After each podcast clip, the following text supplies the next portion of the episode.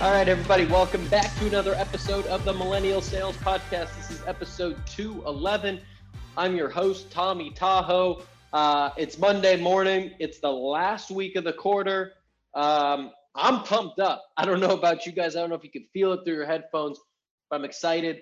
I'm closing out my uh, first quarter uh, at Gong at my new role, uh, and things are progressing. That's all I'll say. That's all I'll say. You don't want to let the cat out of the bag too soon, but things are looking on a good note. Uh, if you haven't hit your number yet, work those timelines. If you have, start building it up for Q2 because that new number is going to be hanging over your head soon enough. Um, but you didn't come to this podcast to hear me pep talk you um, about how to hit your number. You came for some good advice, and I've got that in spades today. Um, I'm really excited about today's guest, uh, Kayla Cytron Thaler. Uh, she is the business development team lead over at Domino Data Labs. You've probably seen her on LinkedIn. She talks about um, you know prospecting, video prospecting, how to kill it as an SDR, even some CrossFit stuff here and there if you're into that.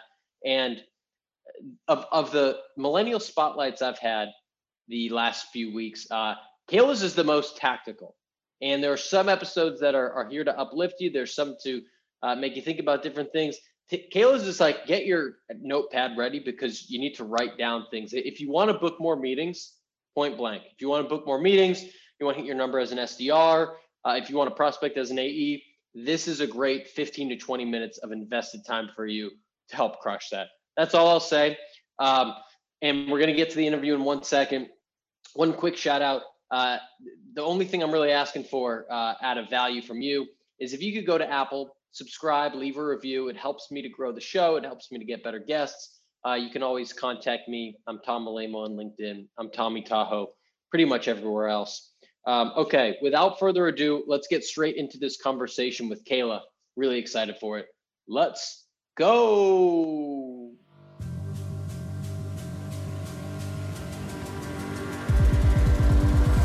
All right, Kayla Cytron Thaler, welcome to the Millennial Sales Podcast. Thanks for having me. I'm excited to be here. I'm excited to have you on. We're we're we've already got the energy up to like probably like an eight out of ten. I think we can bring it up a little bit more, but we're we're st- we're at a good spot to start with. I'd say. I would say so. I bring the energy, so we'll be at a I ten by it. the end. I love it. I love it. Um, so how are things going? It seems like you've been it looks like you've been at Domino Data Lab, great company for about a year now. At uh, you know, team lead, it looks like moving up the ranks. So, how are things going? How's how's 2021 treating you so far? So 2020 and 2021 have been great. I know it was a hard year for everyone, especially shout out to all the BDRs because mm. it was a hard year. Um, honestly, I've been heads down and focusing just on being a good team member at Domino, and it's played in my favor. I recently joined into the team role, team lead role, and just being able to lead the team. And that's new for me and always been kind of a goal for me.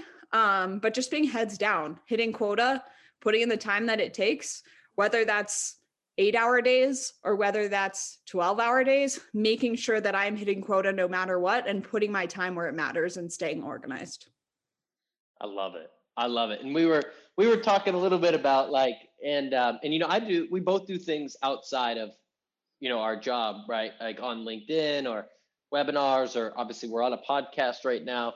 Um, but I'd I'd love to just if you could muster up like a rant about some of uh, you know some people that spend like you know 10 hours a day on and now it's Clubhouse, but before it was people were kind of hot on Twitter in January and then it was like LinkedIn all of last year and like that that shit is helpful, but it doesn't matter if you're not hitting your number, right? And like you just said, like I'm hitting my number no matter what. So I would say if you are hitting your number, it's okay to be on those communities. And those communities are really helpful because we're all remote. But if you aren't hitting your number, spending hours and hours in one of those communities is not going to help you hit your number. You need to be heads down and organize your time. So set calendar blocks to do different activities that you're doing. So maybe for an hour you're doing cold calling, an hour you're doing video, an hour you're working people through the cadences, an hour you're prospecting. I'd actually break it down your day exactly like that, except with more time in each activity. And once you've completed your activities, If you are exceeding how many ops you have to create per week, great. Yeah, spend time in Clubhouse. Same with people who are job searching. Spending time in those communities will not get you that job. What you should be doing is researching companies that you want to work for and creating videos and differentiating yourself. Yes, there may be connections in Clubhouse, but most likely it will not get you the job. So make sure you are spending your time where you need to to see results. At the end of the day, when you come to the end of the quarter, you saying, I made a lot of connections in Clubhouse, your sales director isn't going to say, Great. Your sales director is hmm. going to say, Did you hit quota? So right. at the end of the day, that's what matters. Prioritize your number first. And then if you have time at the end of the day, make time for those communities. Yeah, I love that. And I, I, I want to go a little bit further on the time blocking. I'm a big fan of that. It's one of the first things I tell people when they get into sales because you're you're coming from probably a very unstructured life as you know if you came from straight from college or school which a lot of us do. Uh, some people come from another career but um, you might come from unstructured time and then you really have to get super structured and prioritized as a bdr so that you don't just get flown all over the place and you have a really hard job to do. So uh, could you walk me through that a little bit more detail like how you structure like how much time roughly you're putting to different things in each day? Yeah so when I was in the BDR role, what I would do every morning, I'd have 30 minutes to check my new leads. So that's the first thing I'm doing every day, whether they're in Salesforce, whether they're in HubSpot. I'm going through my leads list. I'm making sure I have no untouched leads. That will make my manager happy and yep. I'll work my inbound leads. Then what I'm doing is I'm calling, and that's my first call block. I'll usually do that for an hour, and I have about the same structure every single day. So it'll be a call block. Then I'll do prospecting. So I've already prospected people, they're already running in the funnel. So there's already people to call. Then I'm prospecting. And at Domino, in general, I like to have my BDRs pro- prospecting in two accounts per day, 10 people per account. So that way you're prospecting 100 new people per week. You still have enough time for that personalization. And so you're not just mass blasting these people, you're actually taking the time to put thought and research. Then what I'll do is I'll usually have another hour of research. So researching my people, what articles have they written? And I'll spend honestly no more than two minutes researching someone. If I can't find anything, then it's knowing the pitch and understanding the pain of my customer. I'll usually take a lunch or I won't take a lunch. I recommend taking a lunch. so reset, take a walk, get outside, and then you come back in. You'll do your second call block. So you have your call blocks. You may want to stagger them out throughout different days, right? So you're not calling someone at the same time every single day. And I don't actually call by time zone. I just call people in the morning, call them in the afternoon, and I switch up the time blocks by day. then what I'm doing is videos an hour to an hour and a half on videos. And these people are all being worked through cadences. So it's not random. It's not saying, here's all my 30 people I'm working on a video today. It's who's on that step. And then it's remainder of steps you have to work. And then I do some admin or buffer work at the end of the day. So making sure that if I have outstanding emails that I have to reply to, meetings, maybe I need to something I always recommend is clean out your inbox because it will just become overwhelming. So at least either delete out emails, set uh, filters on Gmail, or put them in the right folders and make sure inbox is clear. So every day you can come in and your inbox is clear. Mm-hmm. So I know you're big on videos, and I was talking to someone about this recently who's a new BDR. It's like I'm hearing about video, like I'm not really sure what what that's all about. Like, could you give me like the the play by play on exactly how you're using it like is your face in the bottom left corner of the screen is it all of your face like you mix it up like what you're talking about all that stuff i'd, I'd love to hear it so if you're not using video i just want to make it very clear that i haven't missed a quarter of quota eight quarters straight in a row and Ooh. i would have not hit for seven of those quarters the past seven without video so let's just like be clear that video ah. works I've been selling into a very technical persona. I've been selling into BI leaders, data science leaders, IT leaders. So when people say, oh, well, I sell into this industry, I say, cool, excuse. Have you tried it yet? Have you sent 100 videos? I think people sell themselves short. So they say, oh, well, I sent two videos. Cool. Did you send two emails and get a response? No. Yeah. So what I do is the screen share. As I'm doing research, I will record on something. And if there's nothing else to record on, I'll just record on their LinkedIn page. But let's say I'm looking at their posts that they've posted. And today I was working with one of my BDRs and there was a post that someone said they were hiring. And so recorded the video straight on that hiring post. They're mm-hmm. familiar, their face is actually on the profile. And then you have the post. And my face is in the bottom bubble because the problem I think some people do is they make the video just their face. No one cares about you. They want the familiarity of themselves. So, as you're doing research, those are all places to do video, whether it's the annual report, whether it's on their LinkedIn, whether it's an article they liked, it could be anywhere. And so you're recording that and they have that familiarity. Your script usually goes along the lines of, hey, name, the reason for my video is blank. So maybe the reason for my video is you're hiring. And generally, when I'm talking to other insert personas, they're having frustrations around blank. So you have to know their pain. This is the reason why companies like customer X and customer Y are using Domino to whatever they're trying to do to centralize their data science work, which in turn, what result are they getting? In turn, accelerates research, allows their data scientists to be more productive when they join the team, and whatever else it is. You could call it a specific number. So you're using that social proof of, hey, Lockheed Martin uses Domino. And then it's maybe, and Lockheed Martin actually saves $4 million a year because they've been able to reduce the amount of DevOps engineers supporting data science. Would it be worthwhile to have a conversation? Done. Mm. Okay. And you, all right, there's two things I want to point to. One, I just want to like, I love that. I we should get a transcript of this because people can just copy and paste that onto a, a Google sheet. Yeah. Uh, but you use the word you use a lot of great verbiage there, but one of them was that like you know these other customers are using it because their their frustration is X. I love that terminology. I know that's very subtle, but it's just helping to kind of frame the problem and frame how many other similar companies are doing that. And if you know if you know what the frustration likely is of your prospect, they're going to feel seen and they're going to you know be more likely to have that message hit home. So I wanted to call out that one word. My follow up question mm-hmm. is what do you put in the email? Yes. So actually, I want to give a shout out to Ned Eric. That was his. his Ned. shout out Ned. Um, but you want to call out pain always. Stop feature selling. Don't say, oh, well, you can collaborate. What's the pain that people are dealing with? Usually in the email, I keep it short and sweet. Hey, name, I created a video for you. It's less than a minute, I promise. Done. Send it off. You don't want to tell yeah. them what's in the video. You want them to click. And I like Morgan Ingram's title, which says person's name plus my name hyphen quick video. Mm. What I'll usually do is a like a bump. So I'll reply to it and say thoughts question mark.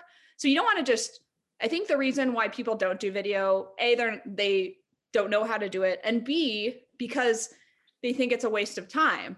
So why not have a reply that says thoughts, or I have a Giphy that says, What did you think? And then later down in the cadence, I'll have another email where I'll say, Any feedback on the video I created for you? I'll put in the mm-hmm. video and I'll have another bump that says, What did you think? So those are four touches in my email cadence that use video. So when someone says, Oh, well, I'm creating a video, it takes a lot of work. Yeah, you just got four emails out of that. Yeah, I love that. Yeah, I, I love it. I love the bump, um, you know, aspect of it. So, and I think to your point, people think like, oh, each video is going to take me like 20 minutes to make. And it's like, no, you just do it on the first take. As long as you don't completely blunder over all your words. If you make a mistake or two, I actually think that's kind of like showing the human side, at least in my opinion. Um, but you can bang them out fairly quickly. And then to your point, you have all these other uh, messages that you could send on top of that that's going to help with the cadence. Exactly. And there's there's actually a few webinars I've been in, one with Morgan Ingram, there was one with Vidyard. So if anyone needs help, check those webinars out because they're all about video and creative prospecting. I love it. I love it. Um, all right. So uh, the last piece I want to get into is around, you know, you've, you've taken on that role of team leads, you know, starting to really kind of, uh, you know, work and, and manage and lead a team of BDRs. Uh, you're talking a little bit about onboarding before. I'd love to hear you, you know, kind of go off about that.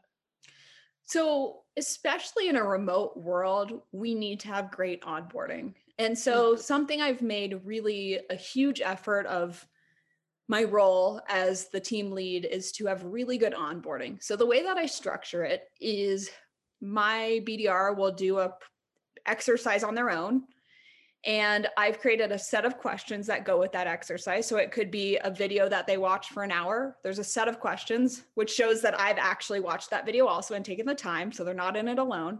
And then we'll have a half an hour conversation to connect the dots. And so you start to compile this knowledge, and there's compound knowledge, and they start to mm-hmm. connect concepts which they wouldn't have connected on their own. And so it's always that structure. It's, hey, do this on your own okay, we have a session to talk about it together. And especially with more technical products, that's so important. Mm. And then I'll do prospecting with them, I'll do calling with them. And I know it takes a lot of time, but to me, it's worth it because they're remote. And the quicker they get onboarded and kind of the more hands on, the more successful they will be. So maybe it's my new BDR actually created her first op today. She's only been on for three days, and we walk through how to create an opportunity and what that process looks like. And yeah. so I think onboarding is a big piece of it and having these exercises so people can actually process the information.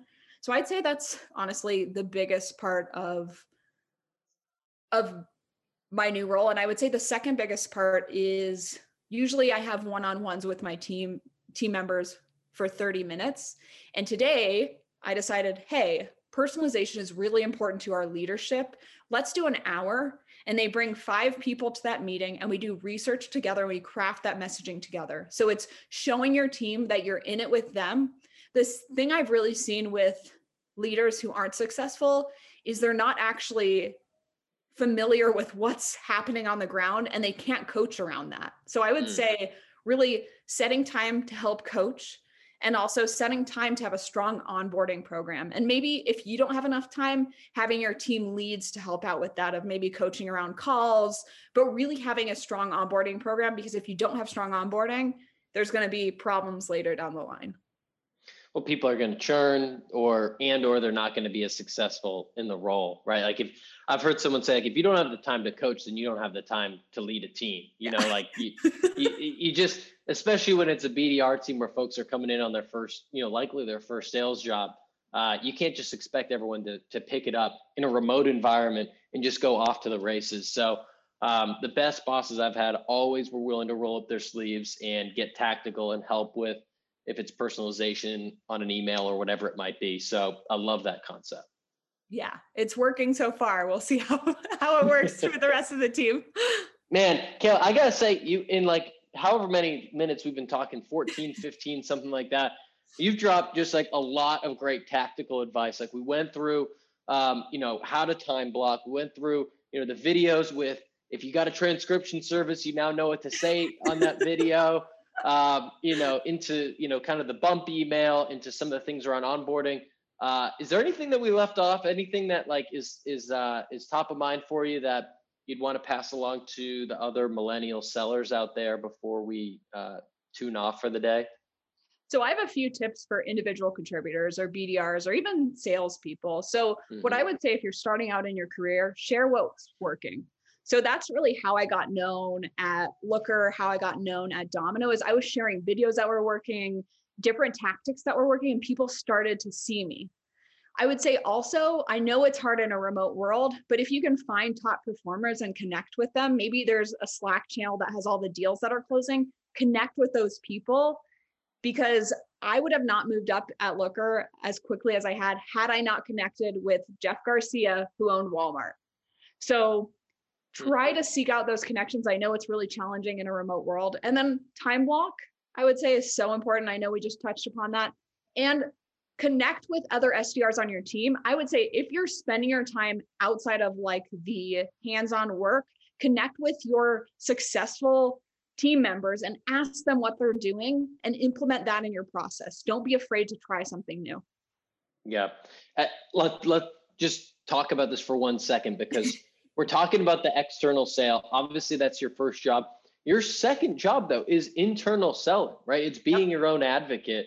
If you're doing things well, like no one is going to know about you, especially, you know, if you're at a very small startup, you know, word can spread and things like that. But if you're at, you know, a Fortune 500 company or you're at Salesforce, you're one of these massive organizations, no one is going to know who you are, truthfully, um, unless you start to advocate for yourself, uh, unless you start to network with other folks. Uh, we're in a remote spot, so it's like it's kind of awkward. You have to set up the 15 minute Zoom call and have coffee or whatever, but you have to do that type of stuff, um, especially if you're new to a company, if you're at a bigger company, you're trying to move up and you don't know folks. Um, it's just one of those things that you have to do to kind of help build your brand on top of all the other great work that you're going to do. And I would say also not just connecting with your team, but connecting with those people that are going to be involved in your day to day, whether it's sales ops, maybe mm. you need to get approval from sales ops, whether it's marketing ops, all those people that you will need to ask for things,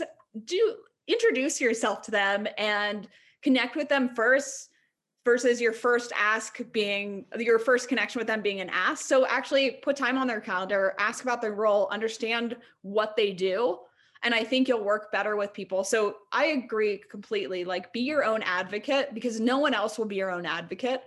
And i think that's one of the biggest factors of my success is that i've shared my success. People see that.